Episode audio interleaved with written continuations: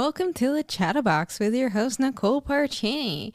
This episode is kind of a riff off of a, a, blog post that I wrote not too long ago called Make It Make Sense.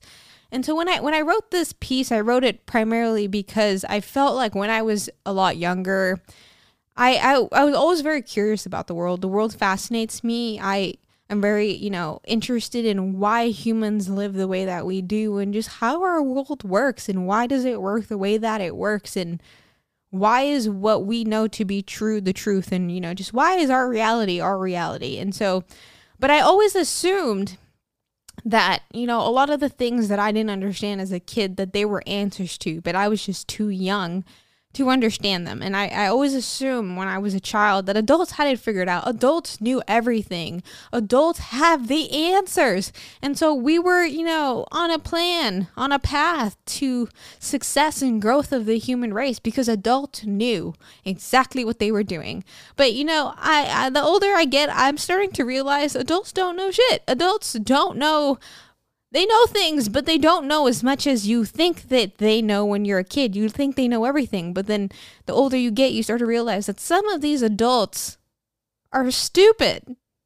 And like, there's actually a lot that we don't know about the world that we live in and things that we take for granted. That for me, I'm like, wait a minute, how am I supposed to focus on anything related to the future when I still have so many unanswered questions about shit that's occurred in the past. Like, um, hello. But let, let's get into it. So what am I what am I talking about? I feel like, you know, we live in a world where we have a lot of really strong guesses and we call them theories and it's assumptions that we have of the world and so far, a lot of them have held up. A lot of them keep us alive. You know, a lot of these theories have allowed us to launch rockets and satellites into space.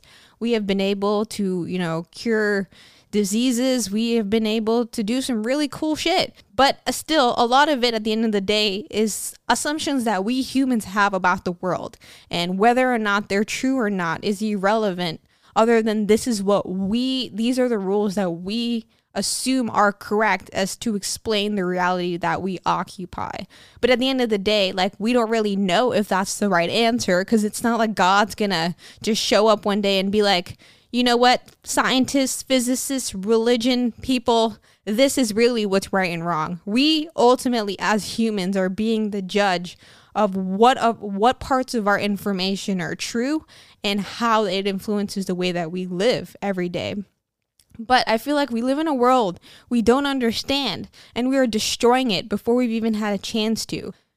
How we treat the world, like essentially even how we treat each other. There's so much great things humans do. You know, we we do build awesome stuff, but in the process of building all this awesome stuff, we destroy a lot of things. We make a ton of mess, like a ridiculous amount of mess to the point where our garbage we're trying to recycle into new material because we've just created so much garbage. Like we have islands of garbage.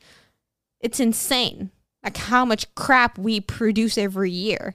And we do this at a rate that is so mind bogglingly fast that we are destroying ecosystems and not even really caring about it because, well, I got the new matcha from Starbucks, so what does it matter if the chimpanzees are running out of forest because we need palm oil to create all the syrups and shit that we consume, like in Nutella?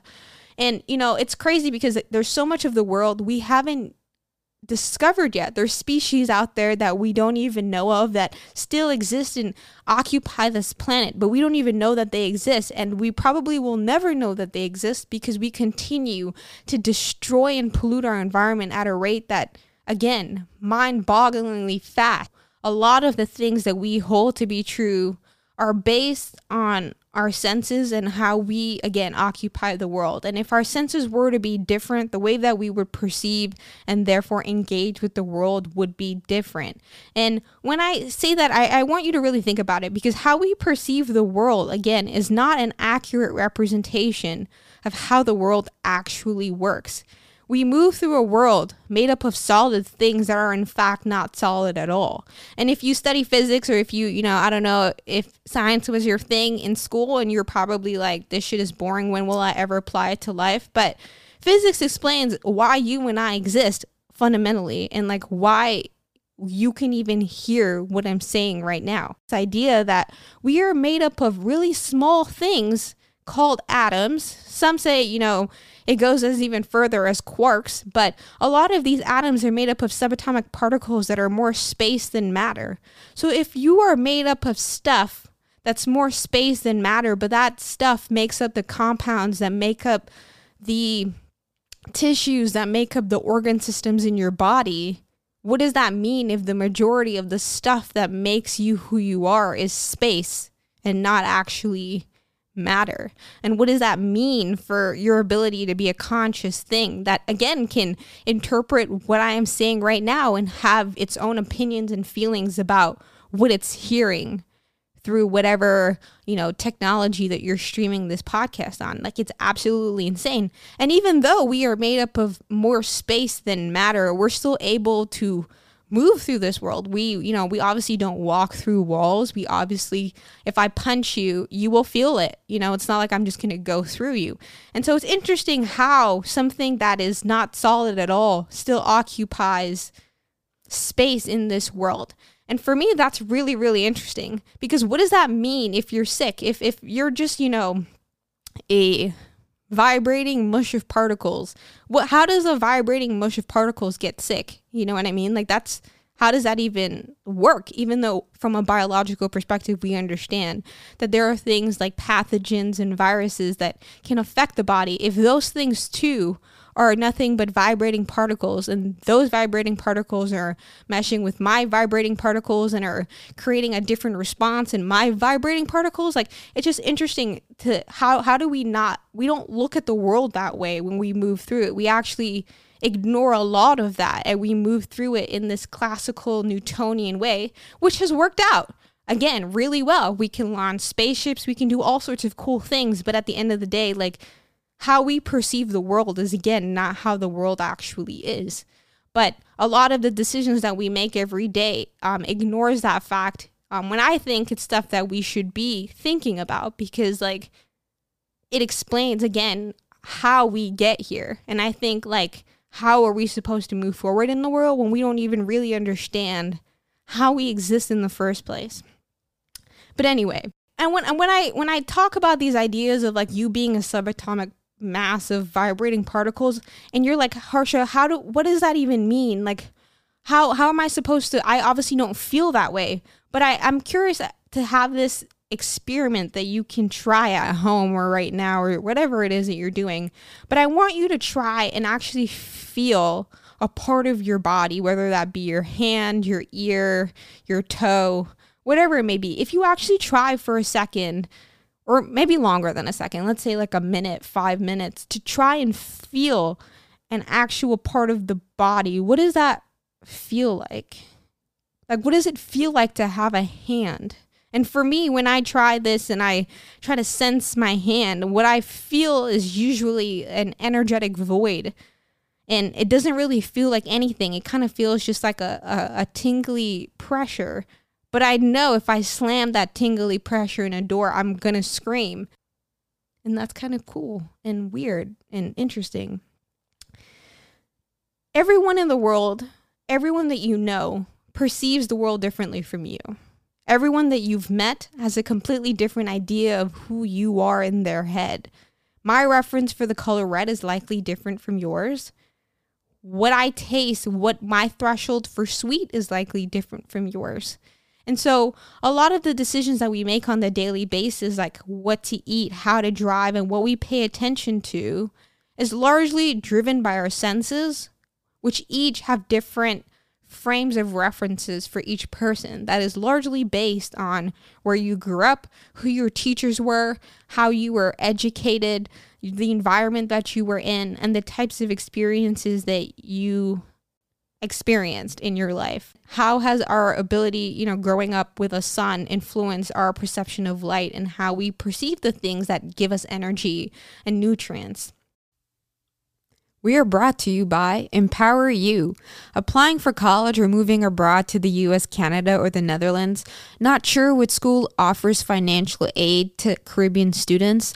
Looking for scholarship resources or just someone to talk to about the experience and get guidance? Check out Empower You. It's a nonprofit founded by yours truly with the values to empower, educate, and expand the opportunities for young Caribbean and minority students. Empower You offers college fact sheets, college application and resume proofreading and editing services, mentorship, and help with college applications or just figuring life out after high school. They secretly offer tutoring services too, but I didn't say that. All of their main services are free. For more information or if you're interested in donating to this fabulous organization, check out their website at empoweru.online. That's empower you with the letter U, not the word, dot online. Would the way that we engage with the world be different if our senses were different? And I think the answer to that is yes. You know, if I were blind, I obviously would engage with the world differently. If I was deaf, I probably would engage with the world differently. But if I was an entirely different being, like a bat, I'm sure for a fact my experience of reality would be entirely different, and therefore the way that I would engage with the world would be entirely different. And I sometimes, you know, I think about this because I think, you know, like I always feel bad when I see animals get run over on the highway here in the United States. Like that's like anytime I see roadkill, I swear I like pray for that animal. Like I feel so bad because to me, again, like the world that we live in was built. We we changed it to suit our needs, forgetting that this is not a world that is just our own. And in fact that we share it with many other creatures, but we seem to forget that because we put our priorities over theirs, which I understand. I mean, it makes sense. Like, why would we not do what humans need? But I sometimes think about like how these other animals are engaging in a world that because their senses are different, they don't necessarily see our roads as roads. They see them as obstacles um, from getting one side of the forest to another. And it's just interesting because I wonder if if we have this ability to be conscious and think about things from different perspectives, should we not be ethically responsible for making sure that we then represent creatures that we share this planet with, but we know obviously can't speak to us about their needs, but we are rational enough to be able to deduce their needs. And you know, I, I, the whole point of this is really because I spend a lot of time thinking about the things that we do. And you know, speaking of animals, one thing that I, I I think this is interesting to me is like animals don't really shower the way that humans do. And don't get me wrong, like showers are great and I definitely think people should shower. I I'm definitely not a fan of body odor, but I think it's interesting where this idea of you know using soap and water to cleanse the skin came from and obviously you know humans weren't born with soap. Like we invented it, and science has proven the efficacy of soap for public health and sanitation. But sometimes I, I think like what if soap was the was a good invention but not the best invention for when it comes to sanitation and just cleaning the body because again I feel like we were you know we were born into this world naked and alone you know and so obviously we use our brain and creativity to create all of these cool tools to help make life easier for ourselves because I'm sure being in negative 60 degree weather butt ass naked is not a great feeling. And so we created clothes to protect our skin which was super fragile because we didn't grow fur on the rest of our body to the same extent that other mammals do. But I sometimes again wonder like what if we should be using something that's even better than soap to cleanse the body.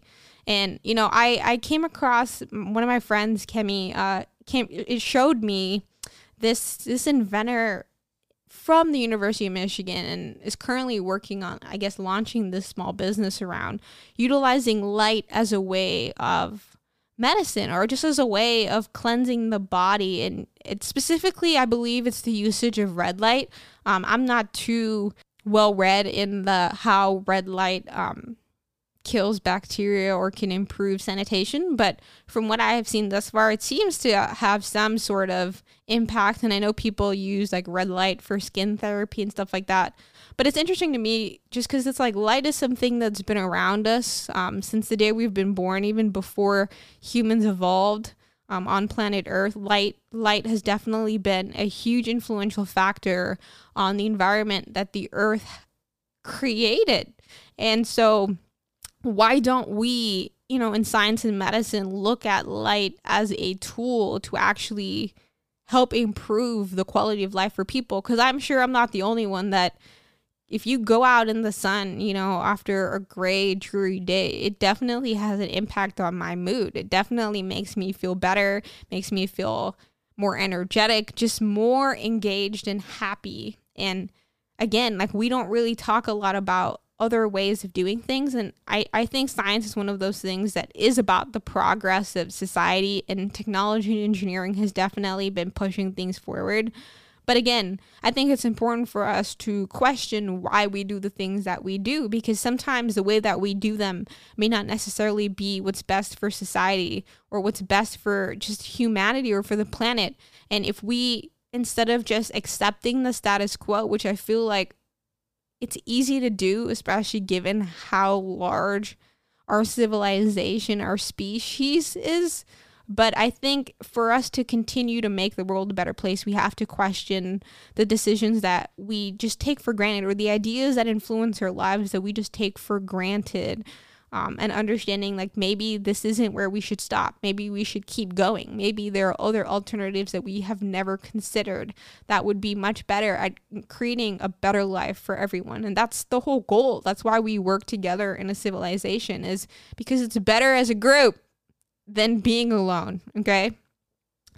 But yeah, like clearly we make decisions that are not in what's best for humanity. Like guns is a perfect example of that. We made them, you know, at a time where for some reason or another humans felt like we needed to kill each other over land. Like I understand land is a limited resource and all, but it's just interesting to me where like how humans just became were so territorial to the point where we were willing to kill each other. And I do understand there there is some evolutionary biology and psychology that does tie into that, which is related to the in group versus out group. Um, and where like you're more likely to protect people in your tribe than people in another tribe, and that's why tribes are very dangerous um, to the growth of communities and society. But back to guns. Guns were clearly not a good idea, but yet we continue to make them. Um, and the reason why I feel like is because money has been a great motivator in propelling society forward, but money is not always perfect because I feel like money sometimes corrupts the systems that's meant to serve people. In the example of guns, guns is not something that necessarily serves people. It serves the idea that there is an external threat. You know that that you need to protect your family that you need to protect your community, you need to protect your country. But why are we living? It's like 2021. Like, why are we living in a world where we feel like our neighbors are our, are a threat to us? Like, you would think, having had so much time on this planet, like we would have recognized that we're a lot more similar than we are different. As much as humans disagree on a lot of things, from religion to you know, should you get vaccinated or not, or like how you should spend your money. At the end of the day, we're all human. We're all just trying to create a better life for our families. We're all just trying to be happy. And I think it's important for us to remember that we are more alike than different. And this whole idea of separateness that, you know, different nationalities, even different races, to me, is really toxic because it breeds the idea of tribalism from the beginning. You know, if you have a country that you are patriotic to, like these, the people in that country, whether or not you know them all, they become your tribe. And naturally, people want to support their tribe, even though the whole tribe thing is like silly to me, at least. Anyways. But yeah, money for me, it, you know, I feel like it's a great motivator. It, it's definitely served society in a lot of really great ways. You know, because of money, a lot of the things that we have today are driven because of financial decisions. But to me, the issue with money is again, it has this tendency to corrupt systems meant to serve people.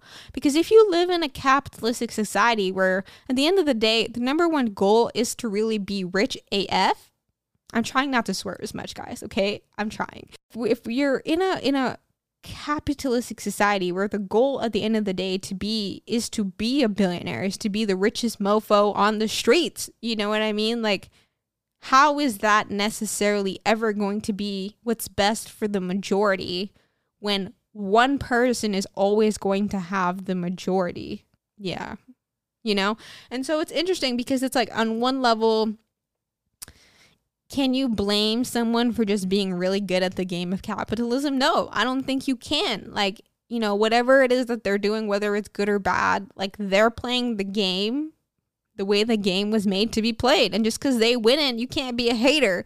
But again, how is this a system that's serving people when the whole point of us being a civilization is for all of us to grow and prosper, for all of us to have improved quality of life, for all of us to be moving forward generation from generation? Because if certain groups are not feeling like they're improving their quality of life, then what is the point of playing this game? Why are we, you know, all a part of this society if it doesn't serve everybody? But again, I, I think that that's a hard thing to do. I don't think any society has ever been perfect. And I will say, like, we should definitely be giving credit where credit is due. And democracy has tried its hardest, and I think it has done a really good job for a while.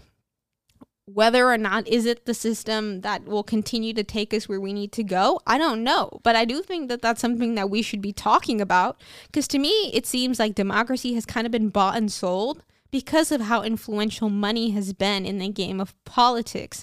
And frankly, money really is what decides what vaccines and medicines get made, no matter how valuable they are to society.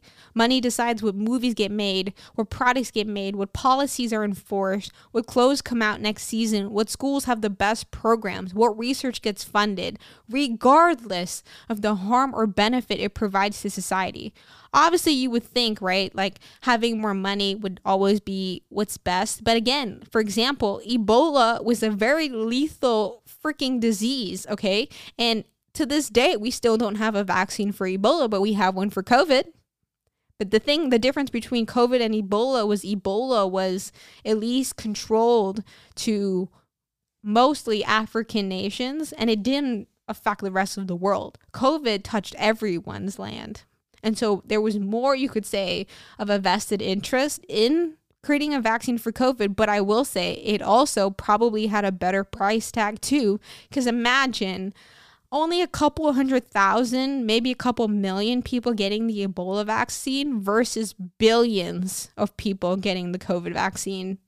That is an extra zero, but I'm telling you, that comes with a lot of moolah. Okay. And so, again, like money I feel like can be toxic because people will sacrifice their health, relationships, their well being, even their morals just to attain it. And for me, is money the right thing to even drive progress if it ignores the destruction of the only planet we have?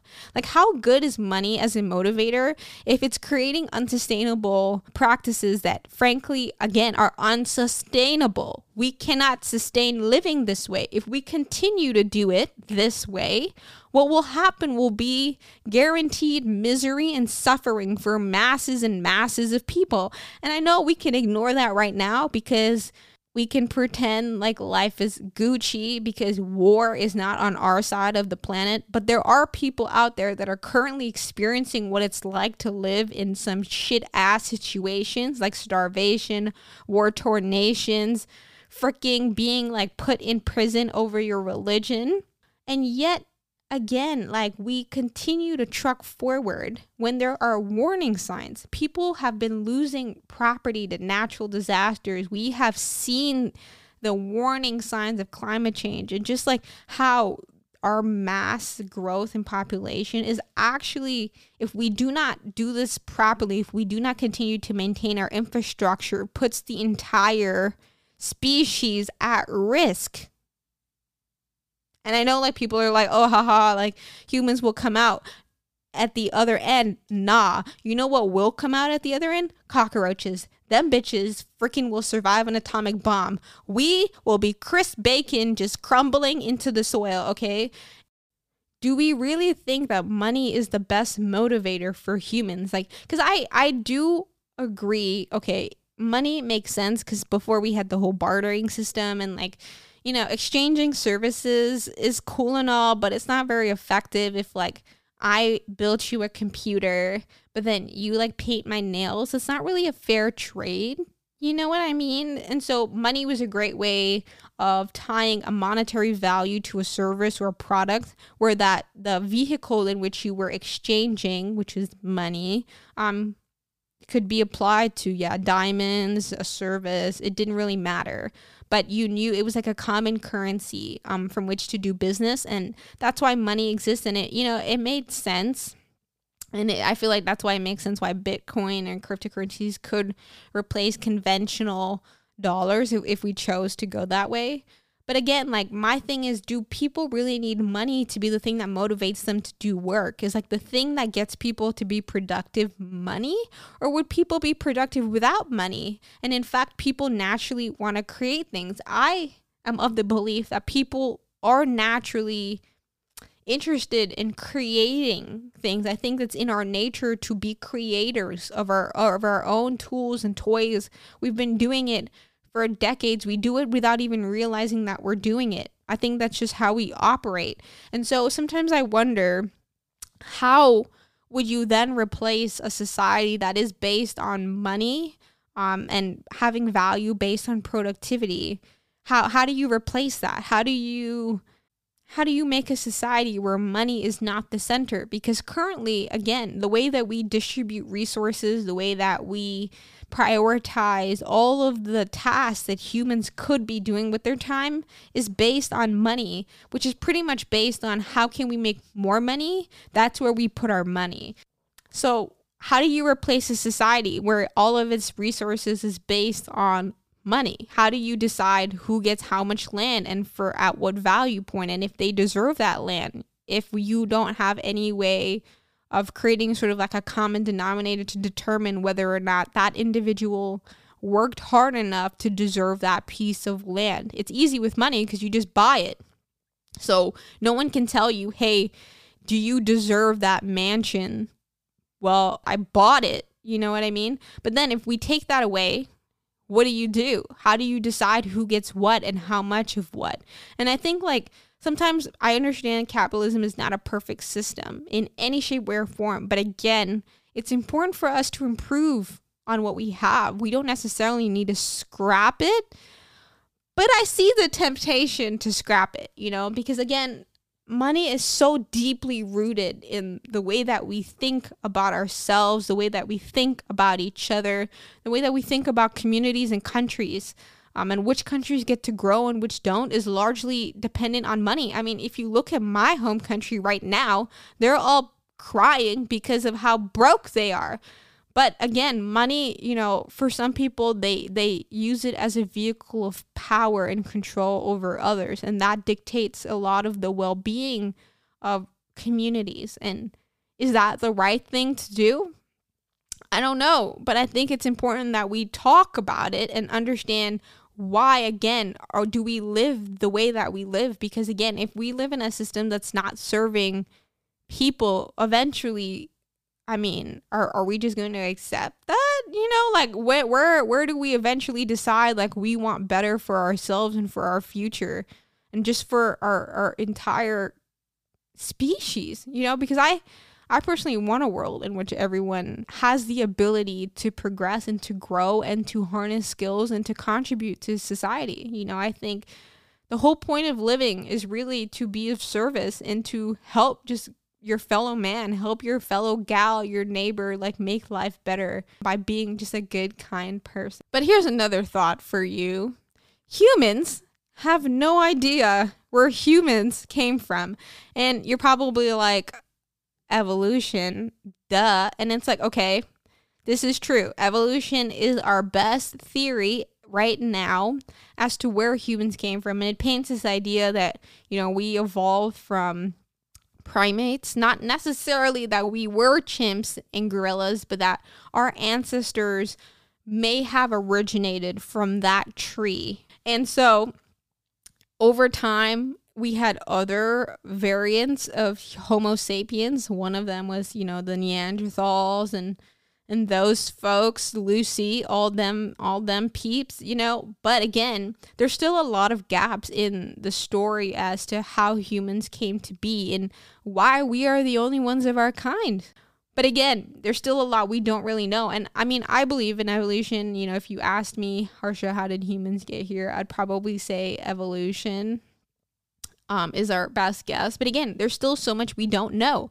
And I'll tell you in a perfect example. We still don't know, or at least I have not heard the answer to what happened to the Mayans or the Olmecs. They just vanished off of the face of the earth. I think the best guess that I recall was that the Mayans vanished because they just destroyed their ecosystem so much that like a lot of their land eroded and so they had to move. But nobody told me where they moved to. And again with the Olmecs, they're even older than the Mayans. And they really just disappeared. And they built those gigantic sculptures that again, nobody can explain how the hell humans did that. Like absolutely no understanding of how they did that. And to make matters worse, so when I was in school, I was taught that human civilization, so that's the development of complex life into like urban areas and settlements, began roughly like 3000 to 4000 BCE, right? But in fact, recently, and I don't, I, when I say recently, I don't know when they actually discovered this. Oh, I have it right here. They discovered it in 1963, but they discovered this archaeological site in Turkey called Gobli Tepe. I feel like I'm saying that weird, but Gobli Tepe essentially was discovered in 1963 and it is one of the, in fact, probably the oldest archaeological site that we know of that displays complex civilizations. And you know, when this thing was dated, mind you, it was dated to 9000 BCE. Okay, that's 6,000 years before we were taught humans were able to create complex civilizations. So you're telling me for 6,000 years, mind you, think about that 6,000 years Okay. And we had complex civilizations on planet Earth 6,000 years before we thought humans were capable of developing civilizations. And mind you, at this archaeological site, there are etchings on some pillars that show this like figure holding like a purse on a serpent. And that same, same same symbol has been found at archaeological sites all across the world. Explain it to me. Because somebody has not I, I need answers. And then on top of that, okay, I'm just gonna throw out this other this other historical um thing that you guys should know because I think that it's really sus and I need answers, okay? So there was this lovely human being RIP because he's not with us anymore. But Lord knows if I could have met him, it would have been everything. But his name is John Anthony West. He did a lot of work um, with like ancient Egyptian civilizations and like archaeological um, sites and just like events around archaeology in ancient with ancient Egypt and he along with a geologist I believe um, we're actually able to determine that the Sphinx that we were taught again um, was built during the time of the Great Pyramids is actually way older than what we thought it was. And that is due to they were able to detect erosion on the body of the Sphinx that dates back to a time when Egypt flooded. Now, if you are like me, Egypt, we're taught, has been a desert forever. Like literally forever. Like forever and ever and ever. So for the time, so for how, so pretty much when Egypt flooded was so long ago. And I, I apologize that I don't actually know the numbers for this one, but it was so long ago that they're like, this is impossible because then who the hell built the Sphinx? Because literally they didn't even think that there were people in Egypt when Egypt was flooding, nevertheless building this freaking Sphinx. back then, and yet it happened. So, again, answers, I need them. Somebody, please email me or something, DM me. I need to know because as a human, how are we supposed to figure out what humans should be doing with their time and with their life if we don't even understand our own backstory? Because again, humans are are just like the weirdest animal to exist on this planet. And yet, again, we have this consciousness that we can't explain. And we have this history that is so long that we don't even know. And yet we're still trying to make decisions on the future and what we should be doing when it's like, what if our whole idea of humanity and what humans were is completely wrong? You know, I when I was in college, I spent a lot of time talking to a lot of different faculty and during one of my conversations with a great biophysics lecturer at Michigan. And we were talking about his research in Alzheimer's. And what's interesting to me was he was pretty much saying, despite all the years of research that has been going into Alzheimer's and different mental illnesses, we still to this day do not know the cause of Alzheimer's, even though this is one of the most common mental illnesses that, you know, older people can develop um, over their lifetime. And it's just absolutely insane because it's like we've been doing so much work to try to understand humanity, understand how our brain works and how we decay and die and the things that go wrong in our body. But yet we have made very like we've made progress, but to think about how much we don't know about ourselves and about how we get sick and how we lose our minds over time and how age affects our ability to function is absolutely insane.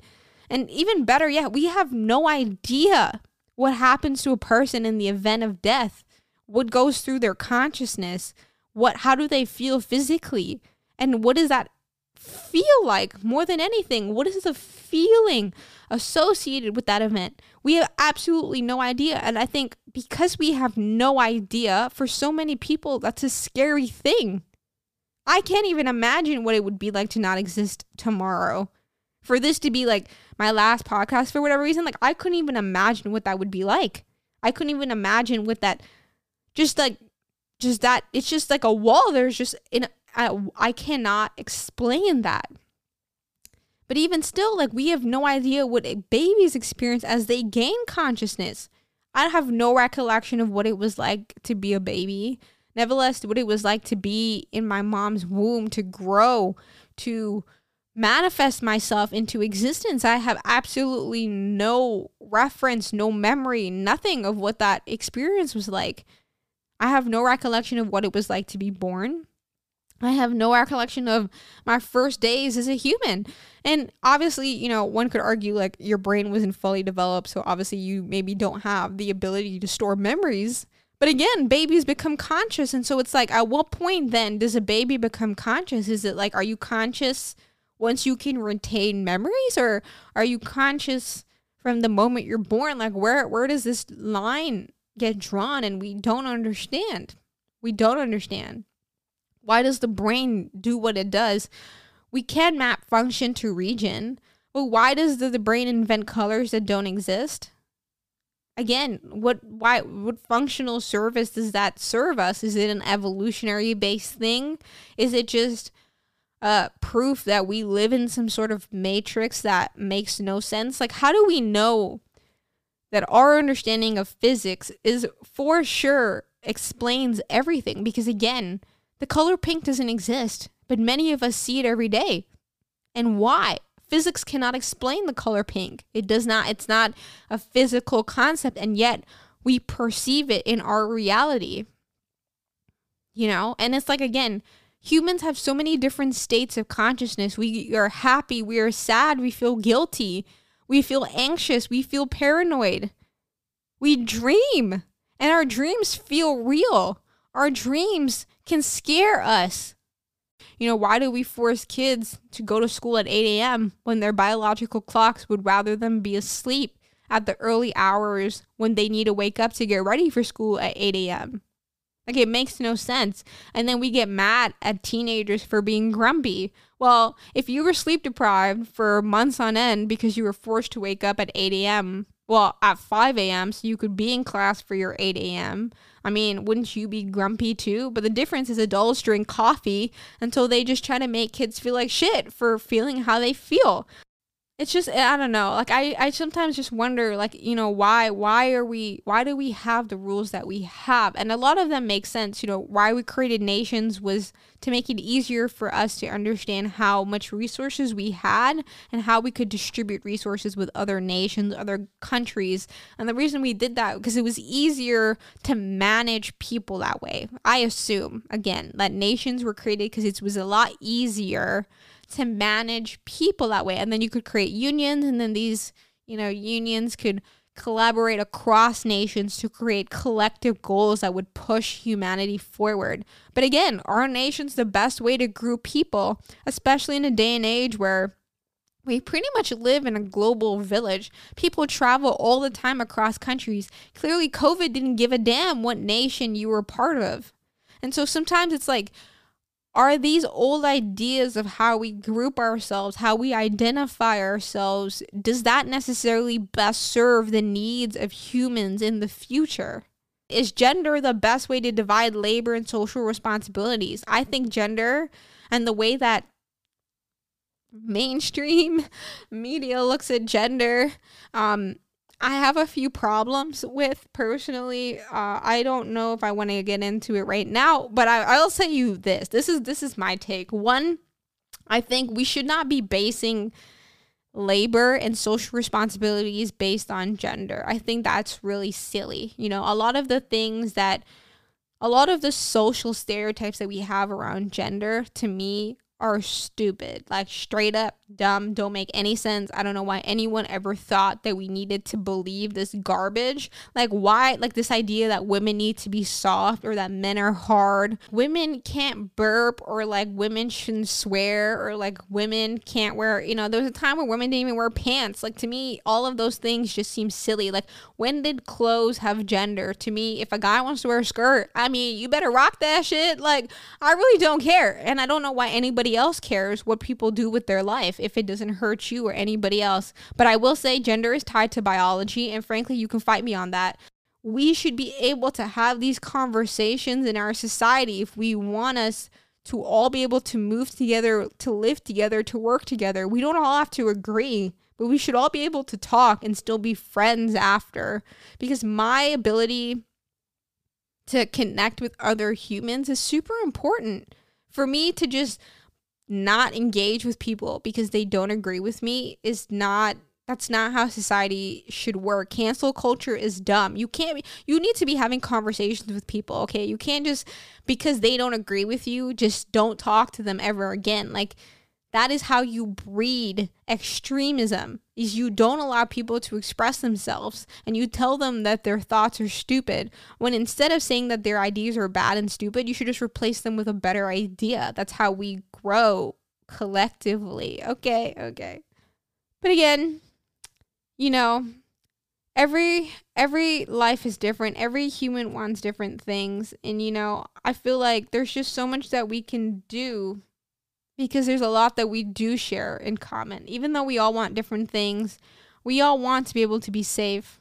We all want to be able to eat good food. You know, we all want to be able to save. We all want to be able to live comfortably. And it's really, really insane to me how that's so hard for us to get there. Why is it so hard for us to get there?